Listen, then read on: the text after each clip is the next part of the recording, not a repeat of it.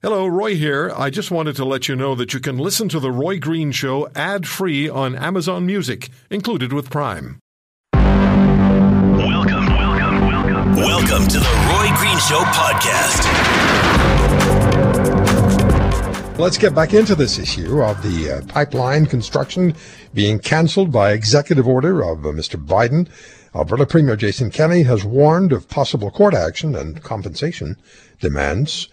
A Global News headline, premiers tell Trudeau they won't want to go to war with the U S over Keystone X L. There's that. And then there are the other pipelines which may come into the crosshairs of the Biden White House, including several miles of Enbridge line in the Mackinac Straits. Michigan has initiated court action to shut down that stretch of pipeline. There's also the question of pipe uh, vaccine shortage, rather, and Alberta has run out of vaccine. We're going to talk about all of that with the Premier of Alberta, Jason Kenney, who joins us on the program now. Mister Premier, thank you for the time. Thanks very much, Roy.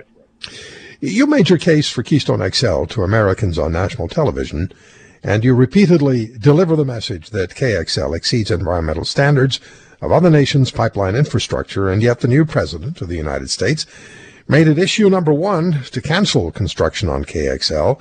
Is there room for, neg- two-part question here, is there room for negotiation or renegotiation with Joe Biden? And do you have confidence the Prime Minister, ours, forcefully made the case for K X L with Biden in the conversation? Well, the answer to the second question appears uh, clearly to be no. Um, and on the first question, um, we would be happy to sit down and d- negotiate this, if you will, discuss it in the broader context of a, a common policy on energy and the environment. Uh, that's been our request to the Trudeau government, to the Biden new Biden administration. Uh, but uh, there so far appears to be zero interest in that in Washington. Let me I should should start though, Roy, by saying that I do congratulate the new president on his election and inauguration, and we obviously have to work productively with the new administration. We wish them uh, all the best.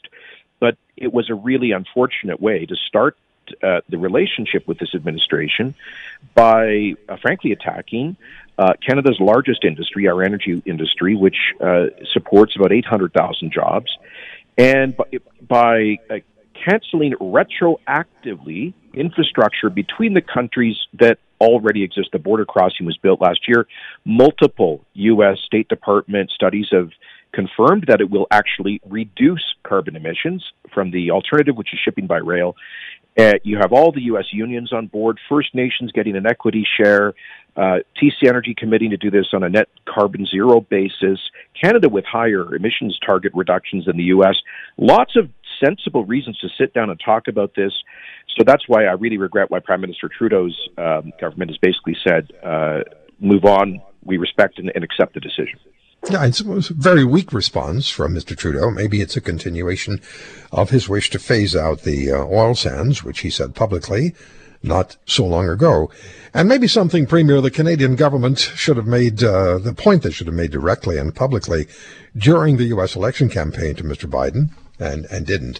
So now, looking at the headline in on Global News, when premiers told Trudeau that you are ready to, quote, go to war, end quote, with the United States over Keystone. I said on the air, jokingly, that doesn't mean we're going to drag out the old flintlocks from eighteen twelve. But what does it mean to you, Premier Kenney? Is it potential legal action, trade action, Canada and the United States on opposite sides of a wide range of economic issues that bite? See our two countries staring each other down in a, I hate to use the words trade war, but let's go ahead, because it was the premiers who used the words ready to go to war with the United States. Well, I actually Keystone. What does that mean? Use, yeah, right. I don't actually recall anybody using those words in our call with the Prime Minister on uh, on Thursday, but I do certainly recall a number of my colleagues sharing our uh, profound concern about this uh, decision, which is a gut punch to the Canadian economy, but also the precedent that it creates. And let me just uh, mention that I think Premier Mo did on your show yesterday. Uh, there are people very closely uh, aligned, attached to the uh, new administration who are trying to decommission several long-standing pipelines that deliver, well, collectively one hundred billion dollars of, of energy that we export to the United States in a typical year. I'll give you one example, Line five, which for sixty years has safely taken about six hundred forty thousand barrels of Alberta uh, crude every day uh, across the Straits of Mackinac to fuel the Michigan economy and the Southern Ontario economy. Okay, so if you are filling up in London or Toronto or Sarnia, um, you're using energy coming out of Line five. If you're getting on an airplane at Pearson, you're flying with the aviation fuel from Alberta that was shipped through that line. The governor of Michigan is, is trying to decommission it. Now there's a precedent where people like that governor could pick up the phone and call the president and say, I want you to use the same power you did on Keystone X L, use that precedent, and veto that border crossing that's been there for sixty years. If that happened, Roy, it would be devastating. I mean, on that particular project, absolutely devastating to the Ontario and Quebec economies, which is one of the reasons why other premiers are rightly concerned. What I've been asking for is, A, that, that, that, that the feds uh, plead with the Biden administration to sit down and discuss this in the broader context of an agreement on energy and the environment and emissions. Failing that, um, to at the very least demand that the administration provides some compensation to the Canadians who invested in good faith based on American regulatory approval, because this, partly because this um, veto violates the investor protection provisions of NAFTA. Thirdly, um, failing those two things, we, we are keeping open our le- legal options to protect the interests of Albertans. You know, T C Energy has invested six, seven billion in this. Alberta taxpayers about a billion. Um, We did so on the basis of that the U S regulatory decisions were predictable. That it cl- clearly is not, not the case. This was done by executive fiat, I think, with prejudice. And and there, we believe clearly there is a strong legal uh, case for for um, for damages. Premier, you and I spoke about this uh, Enbridge Line five in our last conversation. And if I remember correctly, did you not go to Michigan with the intent of meeting with the governor and she refused? Yes, um, I did. I was in Michigan and Ohio last um, March, I think, of twenty nineteen, uh, to discuss these issues, and uh, we c- couldn't. Uh, the, the governor refused to meet, but uh, thankfully, the governor of Ohio did, because his state has, I think, three refineries that create thousands of jobs based on Line five energy, and he realizes that much of the state is fueled by this power, uh, by this energy. So. Um, You know, we have the, the governor of Michigan has issued an executive order to decommission Line five, which has existed safely for sixty years. Um, and uh, we also have uh, the new climate policy advisor to the president, who's in the White House, who has been leading an organization fighting uh, the Line three project that also takes an enormous amount of Canadian energy to the upper Midwest. Here's my broader point. If we allow the the presidential retroactive veto of Keystone X L to go without a response, I think we're inviting more aggression against what is the largest part of Canadian trade with the United States. I really don't believe that Prime Minister Trudeau would just walk by a decision like this if it affected the Central Canadian automobile industry, the Quebec aviation sector, the Atlantic fishery sector. But for some reason, his government apparently believes that Canadian energy workers, predominantly in the West, don't deserve a vigorous defense. Yeah, you forgot S N C-Lavalin, but what the heck? Uh, so if I can just ask you to please share with us what the impact on the Alberta economy of the Keystone decision of Mister Biden is, and how this will impact on our national economy at a time when pandemic-driven national debt is around a trillion dollars, when provinces see their debts rising significantly, and when Canadians individually owe approximately one dollar seventy-one for each dollar they earn, or seventy-one cents extra for each dollar of earnings. What's the impact? Right. The, first of all, for those who think that um, oil and gas is now uh, no longer needed, here's the reality. Uh, we are producing more oil in Canada today than ever in our history.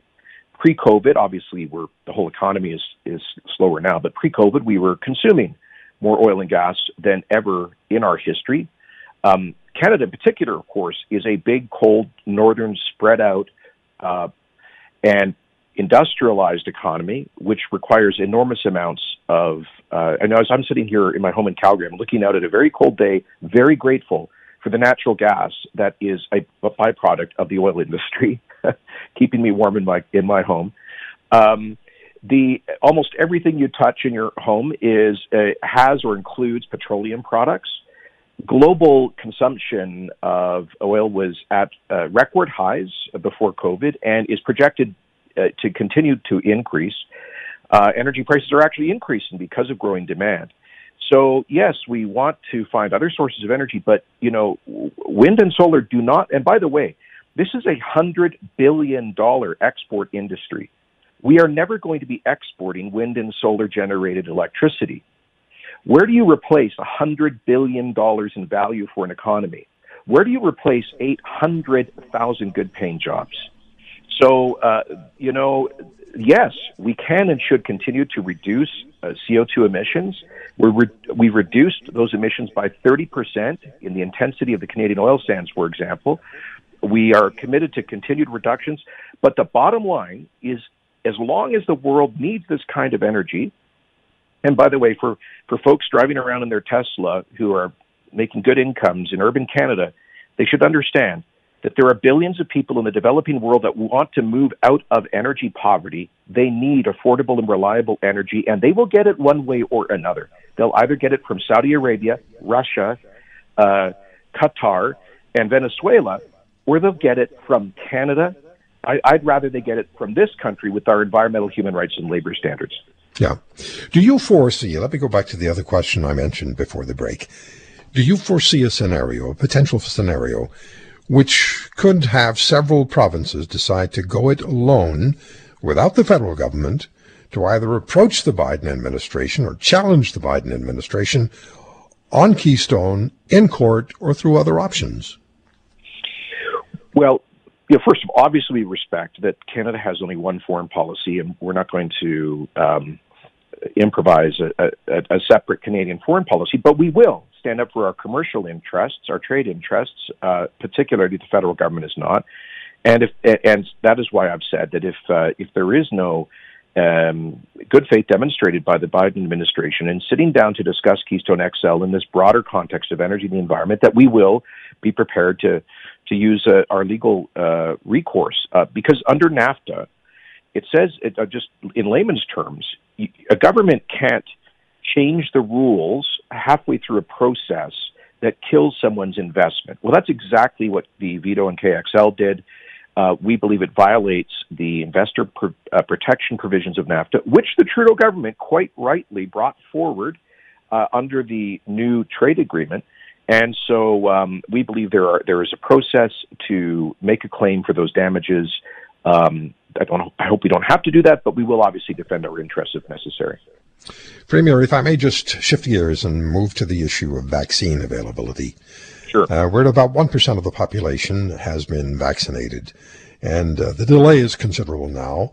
Therefore, as we look into the weeks ahead, what level of responsibility, well, first of all, what's the situation in Alberta, and what level of responsibility must the federal government assume for the very slow rollout of COVID vaccine, vaccines? Well, I, what I can tell you is in Alberta, we uh, got off to a bit of a slow start, but we qu- quickly course corrected and then ended up with the fastest pace of inoculation in Canada. And we effectively ran out of uh, vaccine doses uh, over a week ago. Um, we have had some that we've kept back for administration of second doses, uh, but even that supply is now at jeopardy. Um, you know, Canada, I think, is inoculated a little over one percent of the population versus over thirty percent in Europe. Uh, sorry, in in Israel. In in uh, in Britain, they're inoculating four hundred thousand people a day now. Um, at, I think about six times more than in Canada. The U S is well ahead of us, two to three times ahead of us in, on a per capita basis. So we are falling behind in terms of inoculation in this critical thing. Not, it's obviously it's life-saving. But also all of these incredibly painful and damaging restrictions that governments have in place um, are waiting for uh, community immunity that would come uh, from from widespread vaccine, so we can have much more widespread relaxation. So this is this is life and death. It is it is uh, so significant for the future of our of people's livelihoods, um, and it comes back to the federal government. They uh, took over procurement. Uh, they've had lots of great talking points about signing contracts, some of those with providers that are nowhere near their phase three trials or approvals, uh, vaccines that won't be available till the end of this year. And all I know is right now we've run out here in Alberta. I spoke to my friend who is uh, Yuli Edelstein, the Minister of uh, Health in Israel, where they've inoculated over nearly a third of the population. I said, how did you get the supply? He said, we were just relentless. Prime Minister Netanyahu apparently was on the phone with the global president of Pfizer seventeen times um, trying to get that, that access. I don't. I gather our prime minister hasn't spoken to the heads of the global pharma companies at all. So I think there's been a, a let's. It, it appears to have been a lack of leadership. Yeah, uh, Premier Kenney, the Americans plan one hundred million vaccinations in the first one hundred days of the Biden administration. That speaks volumes. With the already sparse vaccine supply for Canada dramatically reduced and Canadians' access to being vaccinated interrupted, is there a continuing case to be made that the federal government and provinces adopted the wrong approach for dealing with the pandemic? Retired Canadian Armed Forces Lieutenant Colonel David Redman, former Executive Director of the Alberta Emergency Management Agency, who very much impressed uh, former American Ambassador, U S Ambassador to Canada, so much so that he brought Colonel Redman to testify before Congress in the United States. Colonel Redman continues to insist that the pandemic is not a public health emergency, but rather a public emergency with in-place and tested procedures which should have been put to use but weren't followed by the federal and provincial governments. A quote from Colonel Redman, governments took out every or took every emergency pandemic plan they'd ever written and then threw them out the window when COVID arrived. I've had so many requests for the return of David Redman to this program since he appeared in early December. Colonel Redman, David, good to have you back on the show. Thank you for taking the time. Thanks, Roy. Delighted to be here. So uh, you sent me uh, a lot of information over the last couple of days, and I, I've gone through it, and I find it really uh, compelling. So let me start with this, if I may, and ask you to comment on it. This is from the information you sent me. Every day, the numbers of deaths in long-term care homes grows in spite of society-wide lockdowns. The public is blamed for not locking down hard enough. In fact, the deaths mount because our leaders continue to choose not to quarantine our long-term care homes. Speak to that, please. Okay. For, uh, one of the things that's really clear is right from the start, back in February, we knew worldwide that ninety-five percent of the deaths from COVID were in seniors over the age of sixty with multiple comorbidities. Now, for Canada, that makes it very clear that the places where those concentrations of our seniors with multiple comorbidities was in our long-term care homes. So back in February and March, we should have developed a plan to quarantine our long-term care homes.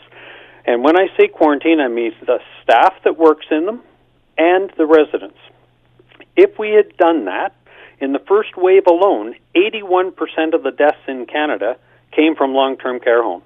So let, let's just take a quick look at today's numbers.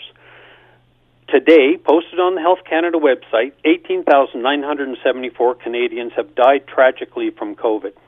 ninety-six point five percent of those deaths, that's well over eighteen thousand three hundred, were in seniors with multiple comorbidities over the age of sixty. The long-term care homes, we could have potentially saved up to seventeen thousand people if we had simply quarantined the long-term care homes and not tried to lock down society. So anyone that says lockdowns is working, well, it certainly hasn't worked in our long-term care homes, which we should have quarantined and left the rest of society to carry on. You know, as I read through the material that you sent, I just kept putting tick marks beside everything because it made so much sense to me, Dave. Now, I want to go to something else um, that you sent me, and that is emergency management. And during our last conversation in December, you pointed out that you'd offered your services and plans that were in place to the provinces and the federal government without any interest being displayed in return. So, that being said, am I right about that? Yes, you're absolutely right. Okay. That being said, let me read from what you sent me. Pandemics happen continuously, right from the start. One must state a pandemic is not a public health emergency. It is a public emergency. All areas of society are affected, public sector, private sector, not-for-profit, and all citizens. In Canada, we have an emergency management process that we normally use in a pandemic. We have pre-written pandemic response plans. The aim of these plans is to allow our leaders to rapidly minimize the impact of the new pandemic on our society. The four goals of the pandemic plans are clearly defined. What are those four goals, Dave? And again, did we just, did our governments, federal and provincial, just absolutely, maybe in, I don't know if, want to use the word panic necessarily, I'll turn that over to you, did they just drop the ball? In my opinion, yes, they did. They had a framework plan which should have been taken. You should have put together the uh, the planning committee, and they should have reviewed the plan and made it specific to COVID nineteen. And if you had covered all four goals that are outlined in pandemic planning, the first one is controlling the spread of influenza disease and reducing illness and death. The second one is mitigate societal disruption. The third one is minimize adverse economic impact. And the fourth one is supporting an efficient and effective use of resources. So what it seems to have happened is by placing the medical officers of health in charge, they tried to focus on the first one, and they redefined the aim of the entire pandemic plan to make sure no one caught COVID. Well, first of all, in a pandemic, that's not even possible. And people say, well, we're going to use the lockdowns to, to, to depress the transmission, but I put it to you that it hasn't. If you look at the way the curve of infection has gone up, it follows the annual viral infection curve. And so if you put in charge people whose job it is to try and mitigate the spread of the disease, you miss the fact that your energy sector, your agriculture sector, your transportation sector, your small business and tourism sectors aren't even at the table.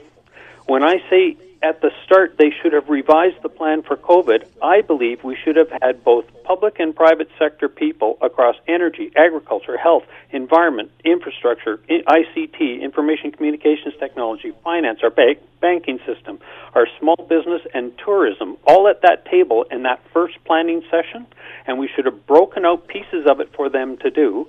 Health, of course, being right in that room and describing the impacts of this disease.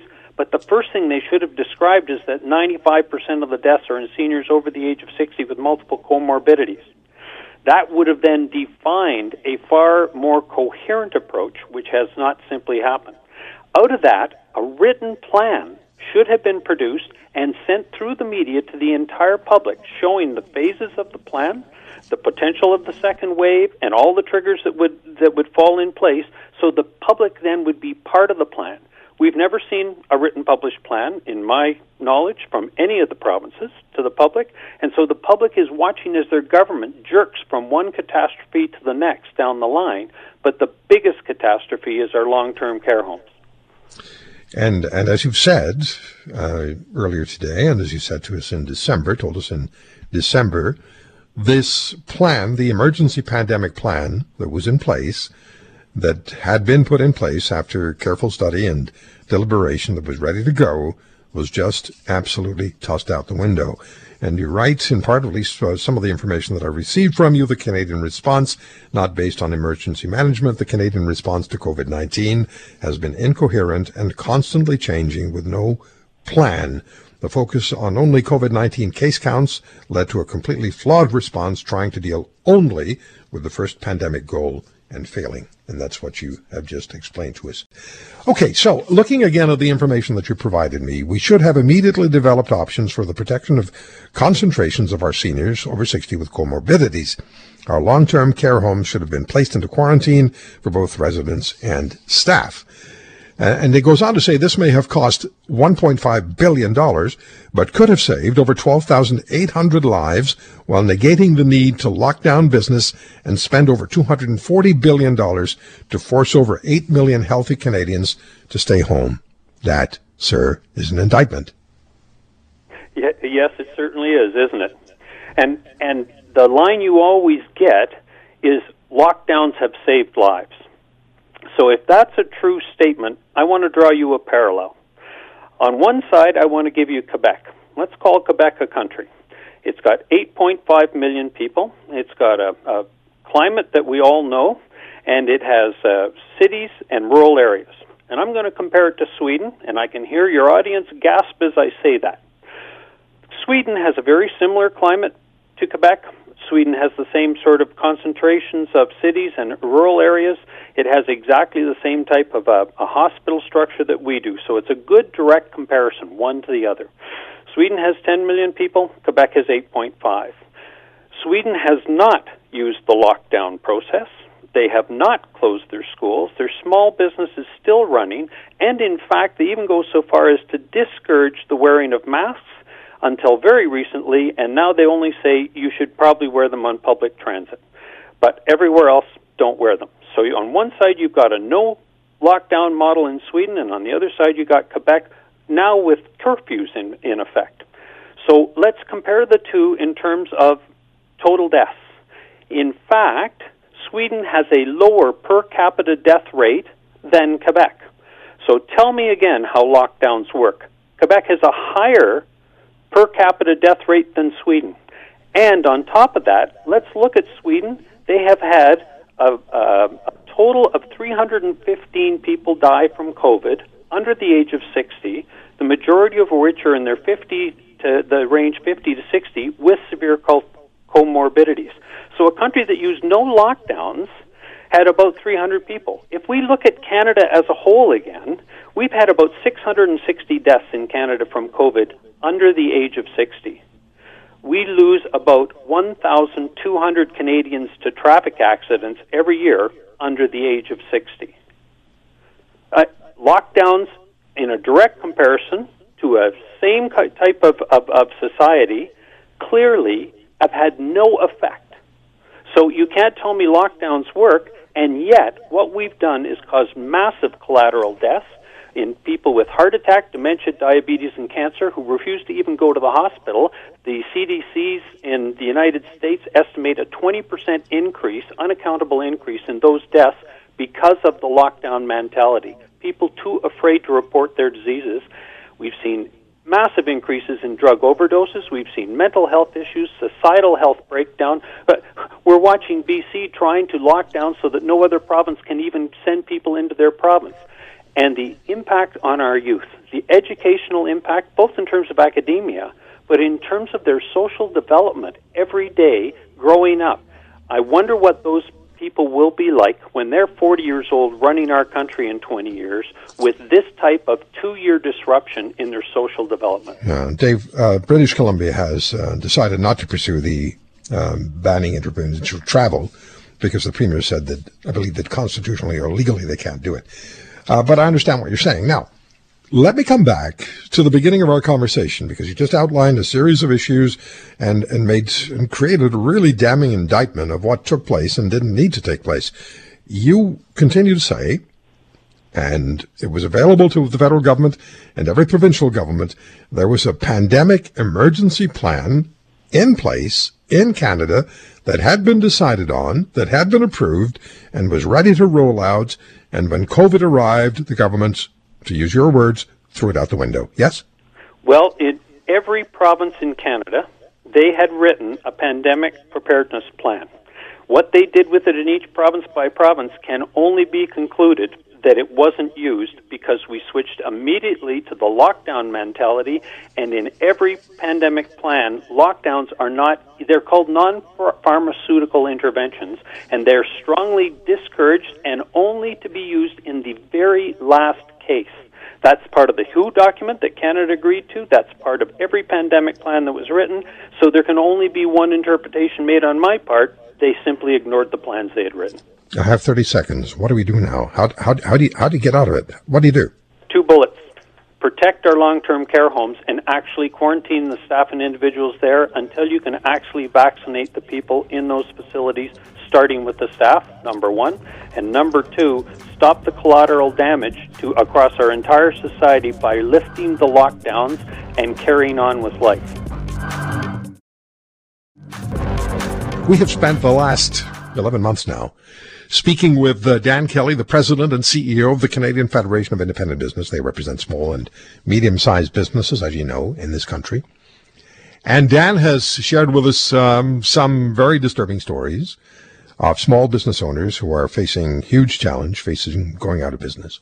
We've spoken with small business owners, with Dan, and also independently, about the challenges they're facing. Well, earlier in the week, there was a release from uh, the Canadian Federation of Independent Business, which indicates that one hundred eighty-one thousand small business owners nationally are seriously considering permanently closing, and that could put, listen to the number, that could place two point four million jobs at risk in Canada. two point four million jobs at risk in this country.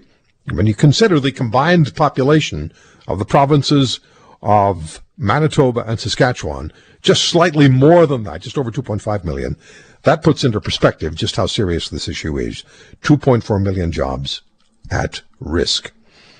Um, this is also on top of the fifty-eight thousand businesses which became inactive in twenty twenty. So Dan Kelly joins us, President, C E O of the Canadian Federation of Independent Business. Dan, thank you for the time. And when I saw that story, I saw that number, it's just staggering. Put put that into perspective for us, please. It really is. Look, uh, we have one hundred ten thousand small businesses as members of C F I B. And for months, we've been seeing this in our own data as we go to try to renew business owners, uh, ask them to uh, to reconsider a membership, even a free membership, recognizing the challenges that they have to pay us. And we're finding at the door so many businesses with little handwritten signs in their windows saying temporarily closed. As we try to reach those business owners, they're saying, you know, they're not sure whether or not they're going to be able to make it. So putting that to our members through a survey of our one hundred ten thousand members, this is the new data that we've now uh, collected and then extrapolated on the economy as a whole. And it's deeply, deeply troubling to think that by the end of the pandemic, one in five small businesses may no longer be there. twenty percent of the small business population in the country. That's not even our worst case estimate either, Roy. Uh, it could be as high as one in four businesses, a full quarter of Canada's independent business community disappearing uh, before the end of the pandemic. And I'll note, look, I mean, small business owners know that, and, and the public knows, that businesses fail even in good economic times. There, you know, how many neighborhood restaurants disappear on an annual basis, fair, a fair number. But they're typically replaced with new people that are coming in and taking up the reins. They're either sold or transitioned. But that's not happening either. Uh, very few people. There have been some courageous enough to start new businesses, and my hat's off to them. They've not been e- having an easy go of it, uh, especially given that they're unable to, unable to access the government support programs. But what I can tell you is that the net business loss to the country is likely to be gi- gigantic, and that's where unemployment starts to set in. That's what, you know, that, that one in uh, two point four million Canadian jobs disappearing, that's going to affect all of us for a long time to come. Well, it will affect the tax base. It will certainly affect, uh, well, as you say, it'll affect our entire uh, national community. And what I think, Dan, when we speak about the small business community in this country during good times, employing just in excess of eight hundred or eight million Canadians, that's almost a quarter of that business, uh, of that employment reality, potentially disappearing off the map. You got it. And, you know, I think a lot of people have looked in their neighborhoods and they've seen, yes, they've seen a few businesses that are go, that are that are no longer there. Uh, but we haven't seen the tip of the iceberg yet. Like we're, we're just seeing the tip of the iceberg right now. And, and it's likely to get a lot worse as this goes on. Uh, every month that the lockdown measures are in place across Canada means more businesses are not going to make it across the finish line.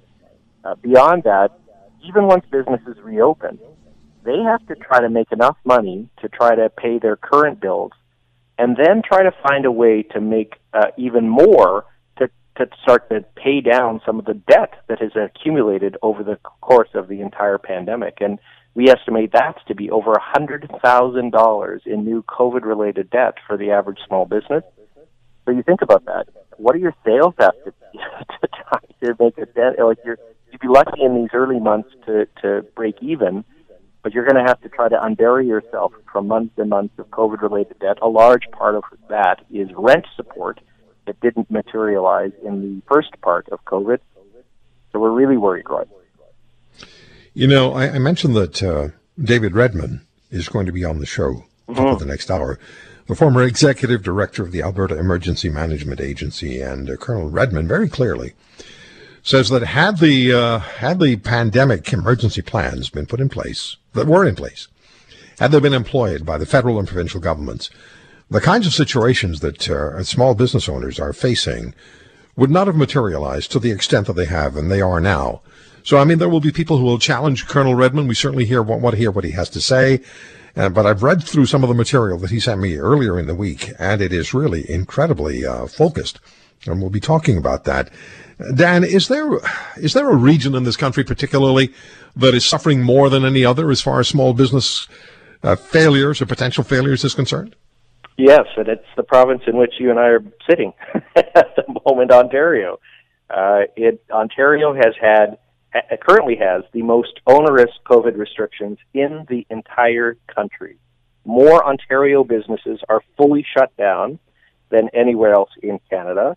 Uh, in fact, only a third of small businesses in Ontario are fully open. Two-thirds of them are fully or partially closed at this moment.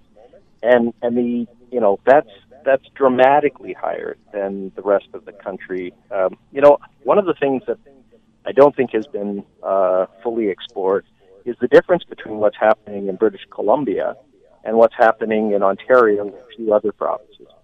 B C, with an N D P government that's not, you know, that, you know, one doesn't assume is going to go to bat for the business community on every occasion, uh, uh, it has kept the economy open, more open, in concert with its public health officials than any than, than almost any other provinces outside of Atlantic Canada. They never shut down retail in British Columbia, not for a minute, not even in the first wave of COVID nineteen.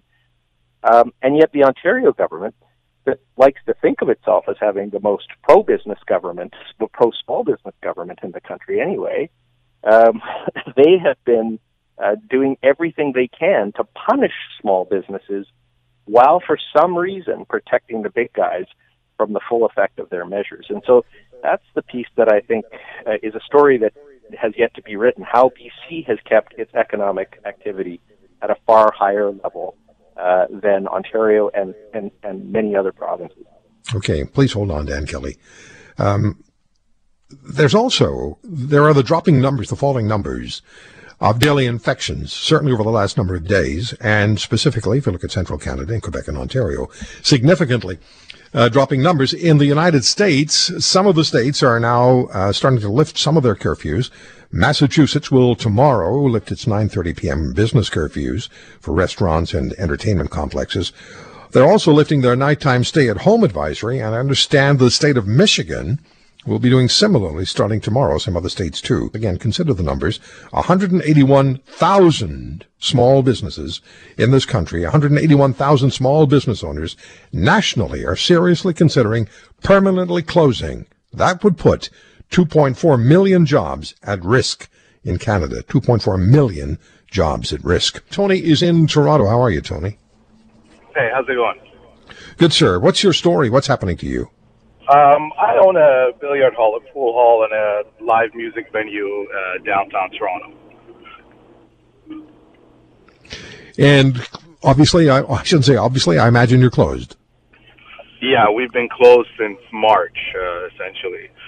Um, with very little government help, um, you know, uh, we could operate at a, you know, have a few people inside at a time, but even that we're not allowed. We have to, we have to be closed, um, and it just sucks that it's taking so long that that we haven't been able to open, and you know, other businesses have been able to open and close and open and close, but uh, our sort of business hasn't been able to open at all. How have um, you survived? How have you survived since March, not being able to be open? Well, luckily, our, our landlord has been helping out. He uh, um, gave us a bit of a discount on our rent uh, at first, and then when uh, recently when the subsidy has come out, um, they want the one hundred percent rent. But at the same time, it's, um, you know, if the government's giving us ninety percent back, which is not actually ninety percent, it's, it works out to be about eighty percent. Um, and we haven't been making a single penny revenue for since March. Um, it just puts us in a really hard spot to pay the, re- the remaining uh, which we have to dip into our either savings or uh, loans and go into further debt. Yeah. One quick final question. How long can you hold out? Jeez, I really don't know. We've been, it's been month by month, and uh, by the grace of God, we've been able to hold on this long. What a tough way to live. What a tough, Tony, thank you for the call. Dan, I'm going to put another caller on here from uh, Manitoba, then we'll, we'll get back to you. Alan is calling from Manitoba. This is really interesting. Alan, you own a cattle ranch. How's it going for you? Well, it's um, been some tough years. Uh, we've had flood, flood, drought, drought, drought, and now virus is screwing up the markets. And uh, it would be really good to uh, to re- remove a lot of these restrictions. They really don't not effective because um, we. I'm not sure how how uh, accurate this is. What's in the media about Sweden? They never put a lot of these restrictions on, and they really never no, had any more. They, they did not have the kinds of restrictions that we that we do. Let me ask you really quickly: How long can you? How many? How large an operation do you have, and how long can you continue with a with your cattle when you can't sell what you need to sell? Well, it's costing us a lot, that's for sure. And uh, I've got about twelve hundred acres here, and uh, but normally we have uh, we're making some money. If you don't have too much debt, you can you can make it. But there's a lot of younger guys have uh, left the industry. There's mm-hmm. too much debt. And, uh, um, can you hold on another six months? Oh, yeah, I should be able to. Yeah, but, yeah, but uh, you need... there's really no need for it. Like for any of these restrictions. Uh, like I, uh, I've been doing lots of traveling this in this past summer, and uh, I don't see any. Uh, symptoms of people uh well we'll have we'll have that discussion uh, with uh, with Colonel Redman in the next hour. Thank you for the call, Alan from Manitoba. We have one minute. Dan, what you heard from uh, Tony and from Alan sounds very familiar to you, I guess. It, it sure does. Look, uh, the uh, the pool and uh, arts venue in Toronto, I mean, they've got months ahead of them. Just think about this. I mean, even when the restrictions lift, are we going to be rushing back to, to, to venues like that? Probably not. Uh, yeah, and, and as a result, that's going to continue. And, you yeah. know, I will say just one thing. On the Ontario Small Business Grant, businesses like his are ineligible uh, to get help from the Ontario government because they were shut down earlier, if you can believe it. Only the businesses shut down on December twenty-sixth are eligible yeah. for that program. If Dan, you, I've said it many before, times. I've said it many times. I'll say it one more time. You cannot outthink those who aren't thinking. Good to talk to you, my friend, as always. I hope we're working on it, Roy. Yeah, I know you are. Hopefully sooner there'll be, no pun intended, for our friend Alan, the greener pastures. That's awful. That's just terrible. I saw a very interesting um, headline the other day and decided I would follow up on it. And the headline simply read, "Should polygraphs be used to screen police recruits for racial bias?" And uh, it then uh, the story then focused on, on a book called Racial Profiling and Policing Beyond the Basics. And the author is Doctor Alex Del Carmen. And uh, he's Associate Dean and Professor at the School of Criminology, Criminal Justice, and Strategic Studies at Tarleton State University in Texas. Professor Del Carmen has trained thousands of police officers, including all police chiefs in Texas, for the last two decades. He joins us on the Roy Green Show on the Chorus Radio Network. Uh, Doctor Del Carmen, thank you very much for taking the time. And you have a long career training police officers, as I just mentioned. And you write that racial profiling is a far more complex issue than is portrayed by politicians and in the media. Would you explain that to us, please? Absolutely. And thanks for having me this afternoon. So essentially what we have found, and I have found in the past twenty-three years of research and And training, is that now this topic has become so political that no one wants to hear or listen to scientists, right? But this is an actual topic of conversation that has been scientifically studied for many years. And what we have come up with is that there are different formulas out there mathematically, and some of which are also practical, that allow us to identify potential racist police officers and then allow us to actually identify them uh, before they even get hired, right? So, so the idea would be that you prevent hiring uh, officers that may, in fact, be racist before you have to fire them or convict them once that's already proven in a court of law. So how would this work? And there's been, as you well know far better than I, there's a lot of, or there has been questioning about the reliability of polygraphs. How, how would it take place? You know, a lot of these folks that are kind of promoting the idea of polygraphs uh, to be able to identify whether or not the individual has racial bias, the idea would be that the person is asked a series of questions and that the person uh, under the strains of a polygraph would be able to depict particular answers, and that a certain sort of sequence of responses would indicate, you know, to that polygrapher that in fact the person is or may have tendencies to be racist. I don't know that that is one hundred percent uh, foolproof, and quite honestly, for years now, I've been trying to develop a system that allows us to be able to do sort of a psychological profile of the person that gives you sort of an index, right? And by giving you that index, it would actually allow that person to, or for that police agency to know where that person lies within the structure of most of our biases. We all have them, right? So the idea is, is the bias correctable? And is the bias something that can be addressed before the individual enters the police academy? Or some people are off the charts. Um, do you study policing just in the state of Texas or throughout the United States, maybe internationally? Throughout the United States and international. I'm actually a Fulbright, and I spend uh, part of my year last year in the Czech Republic training police officers as well. Okay, so now I understand, and I've done a bit of reading on this, particularly over the last couple of days, because it's a very interesting subject. Police agencies, and I believe this could be just in the state of Texas, um, or more broadly, but... Uh, the information I saw dealt with the state of Texas. Police agencies do collect data, but I believe you have said that few of them use the data effectively, and that at Tarleton University, you're beginning to store and analyze this data. Um, speak to that, please, and how would how do you put the data to use on an individual officer basis? Yeah, so, so a lot of police departments, and I would argue that it's actually not a Texas thing, but rather almost a universal reality, and I know certainly in Canada as well as in the United States, we do collect a great deal of data points uh, as it relates to police officer interactions with the public. The problem with police agencies in general is that they, they store the data, but they hardly look at it from an analytical perspective. What I mean by that is that they, they don't really understand what they're collecting. They're collecting the data, they create these really nice-looking reports that have nice graphs and all that, but they don't really do a deep dive. They don't really try to ask the right questions.